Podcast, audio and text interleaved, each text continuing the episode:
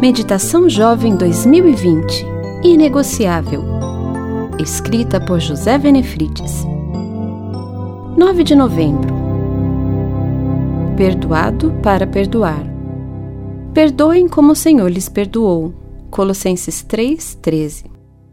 Você não pode perdoar horizontalmente se não obteve o perdão vertical. Posso tentar perdoar alguém do fundo do meu coração, mas o perdão verdadeiro vem somente quando olho para Deus e me conscientizo de que o poder para perdoar vem dele. Já ouvi pessoas dizerem: Eu não consigo perdoar essa pessoa. E eu respondi: Eu sei, ninguém consegue. O poder de perdoar vem do Senhor. Lembre-se de que não importa o quanto você já tenha recebido de amor e perdão do Senhor, sempre há mais. Perdão é o grande ato de Deus. Ele criou o universo com o poder de Sua palavra. Falou e tudo se fez. Mas ele não poderia perdoar apenas falando do mesmo jeito. Havia um preço a ser pago. Ele teve que sacrificar seu único filho para nossa salvação.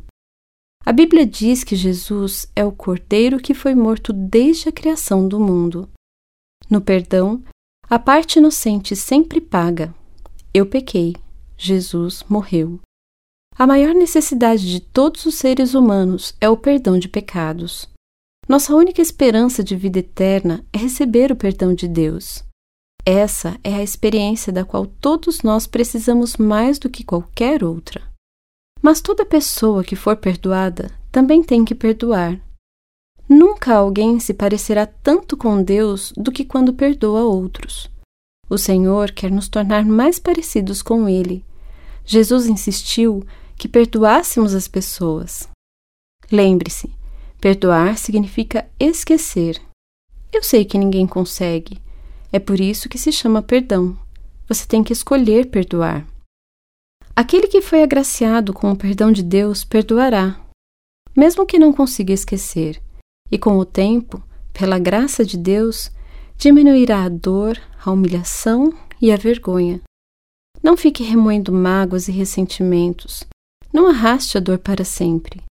Perdoar aqueles que ofenderam você é extremamente importante para Deus, porque Ele sabe que a falta de perdão roubará sua alegria e o tornará miserável.